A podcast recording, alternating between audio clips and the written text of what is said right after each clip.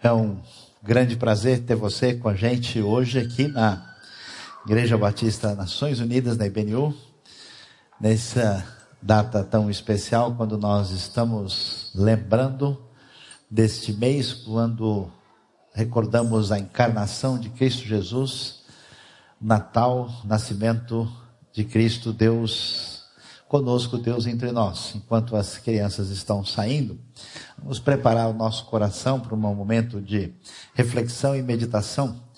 Eu queria chamar sua atenção para o primeiro capítulo do Evangelho de João, que diz o seguinte: No princípio era aquele que é a palavra, o verbo. Ele estava com Deus e era Deus. Ele estava com Deus no princípio. Todas as coisas foram feitas por intermédio dele, sem ele nada do que existe teria sido feito. Nele estava a vida, e esta era a luz dos homens.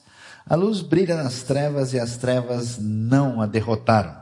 Surgiu um homem enviado por Deus, chamado João, ele veio como testemunha para testificar acerca da luz, a fim de que por meio dele todos os homens crescem.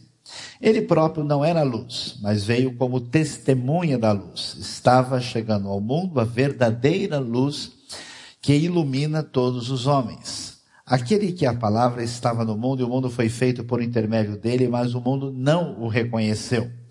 Veio para o que era seu, mas os seus não o receberam. Contudo, aos que o receberam, aos que creram em seu nome, deu-lhes o direito de se tornarem filhos de Deus os quais não nasceram por descendência natural, nem pela vontade da carne, nem pela vontade de algum homem, mas nasceram de Deus. Aquele que é a palavra tornou-se carne e viveu entre nós, vimos a sua glória, glória como do unigênito vindo do Pai, cheio de graça e de verdade. João dá testemunho dele, ele exclama: Este é aquele de quem eu falei, aquele que vem depois de mim é superior a mim, pois já existia antes de mim. Todos recebemos da sua plenitude graça sobre graça, pois a lei foi dada por intermédio de Moisés, a graça e a verdade vieram por intermédio de Jesus Cristo. Ninguém jamais viu a Deus, mas o Deus unigênito que está junto do Pai o tornou conhecido.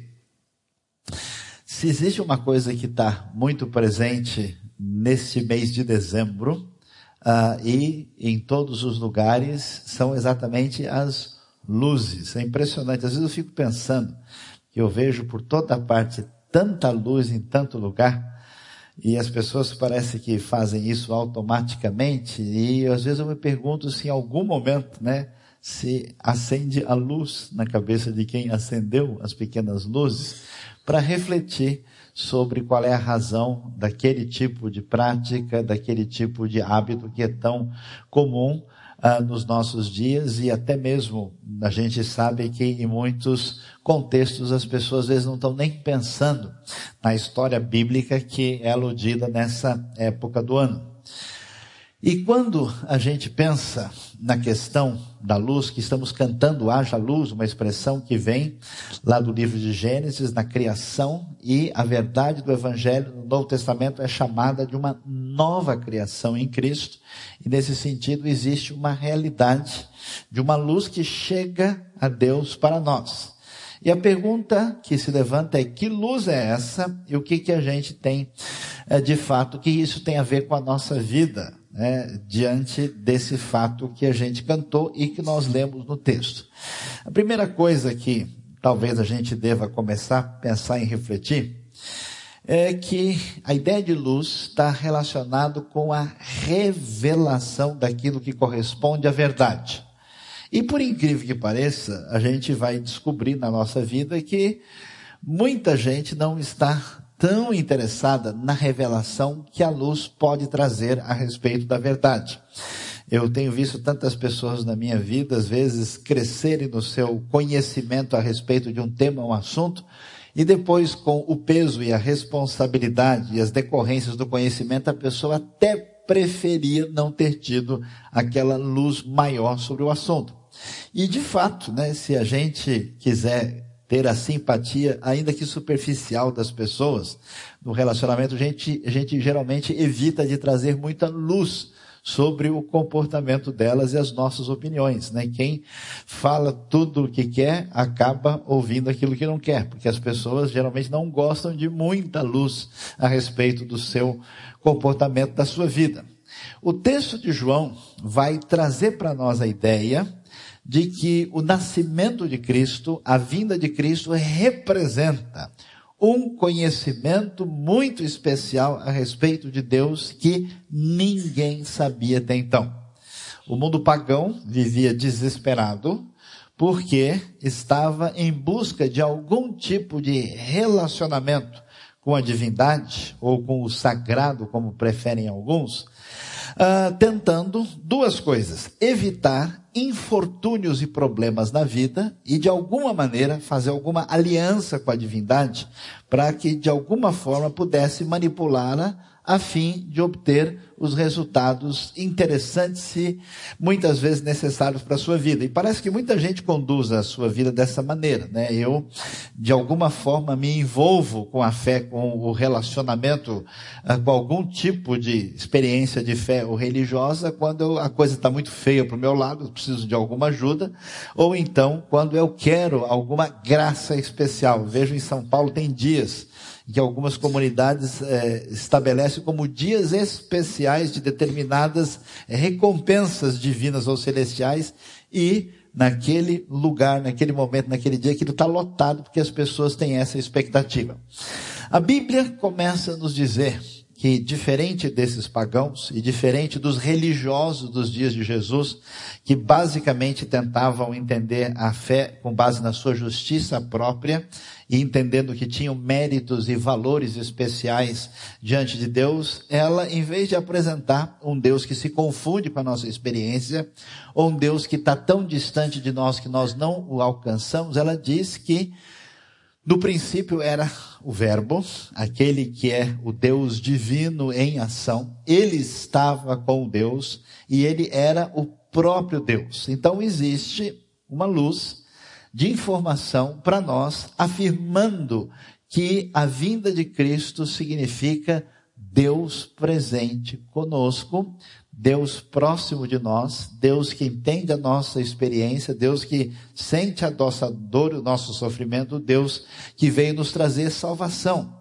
E ele começa a dizer que essa luz está relacionado com a vida. Eu acho tão interessante que o mundo dá volta, né? A gente tem tantas, tantos desdobramentos na história da civilização, mas é, o tempo vai e volta, as pessoas sempre pensam numa vida melhor. Tanto é que o nosso tempo de hoje cunhou a expressão qualidade de vida. Ah, o que importa não é só ter dinheiro, não é só ter posição social, não é só morar bem. As pessoas usam a expressão qualidade divina para qualidade de vida para fazer referência a isso.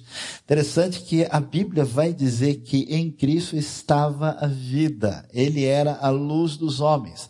Essa luz brilha nas trevas, ela traz um conhecimento especial, ela traz uma informação fundamental que atinge o ser humano em toda a sua inteireza que faz toda a diferença para que você tenha uma vida diferenciada, uma qualidade de vida perante Deus e perante a realidade que seja especial, mas principalmente uma qualidade de vida, uma luz que revele para a gente a verdade. Por isso, é a luz, uma luz que brilha nas trevas, as trevas não a conseguiram derrotar, uma outra possibilidade de tradução do termo grego é não a compreenderam a vitória da luz. Então, o primeiro exercício valioso para a gente é o que significa a palavra de Deus para nós, o que significa Cristo Jesus e em que medida isso de fato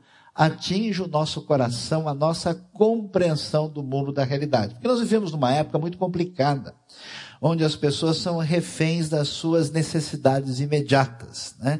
Nós queremos resolver um problema prático. E poucas pessoas parecem aceitar a ideia de que o ser humano tem uma necessidade radical no seu coração, que envolve a sua relação com Deus. Por isso, o texto de, primeiro, de João capítulo 1 vai fazer questão de dizer que o que acontece em Cristo não é uma coisa assim absolutamente desconectada da realidade. Começa lá atrás, porque a lei foi dada por meio de Moisés, a graça e a verdade vieram por intermédio de Jesus Cristo. Há um processo, há uma ação de Deus na história. Lendo a Bíblia, conhecendo a palavra de Deus, nós entendemos qual é a nossa origem, de onde nós viemos, qual é a origem dos nossos problemas, qual é a razão dos nossos desencontros pessoais, existenciais, relacionais com a comunidade, com o mundo. Ah, todos esses aspectos são devidamente trabalhados e a Bíblia nos mostra como em Cristo Jesus, Deus nos traz uma resposta, uma luz que ilumina a nossa compreensão de quem nós somos, que realidade é essa que a gente enfrenta e o nosso relacionamento com o nosso Senhor, com o nosso Criador. Então, no primeiro momento, luz significa esse conhecimento que nos mostra aquilo que a Bíblia chama com bastante clareza de verdade. Eu fico impressionado como a nossa época, verdade se tornou um conceito negociável. Verdade do ponto de vista de quem? Verdade em que sentido? Verdade para quem? A palavra de Deus diz: existe uma referência, existe uma diretriz, existe um paradigma, a pessoa de Cristo Jesus não é um mero profeta, não é um revolucionário social apenas, não é mais um sábio da humanidade. A Bíblia é clara, a pessoa pode aceitar ou não, o Verbo era Deus. Deus entre nós que veio trazer vida, salvação e verdade da parte de Deus. Isso traz para a gente uma situação que merece uma consideração muito especial e particular. Por quê? Porque o texto vai dizer né, que tanto é verdade que surge um homem chamado João, que sua função como precursor do Messias é de anunciar a verdade, dar testemunho da luz, porque a luz estava chegando ao mundo, versículo 9, a verdadeira luz que ilumina a todos os homens, estava lá, João vai dar o testemunho, e aí o texto vai dizer o seguinte, que esse verbo que eh, se fez carne, que o mundo foi feito por intermédio dele, a, a sua chegada da luz, surpreendentemente, causou reação negativa por parte daqueles que inclusive esperavam a luz.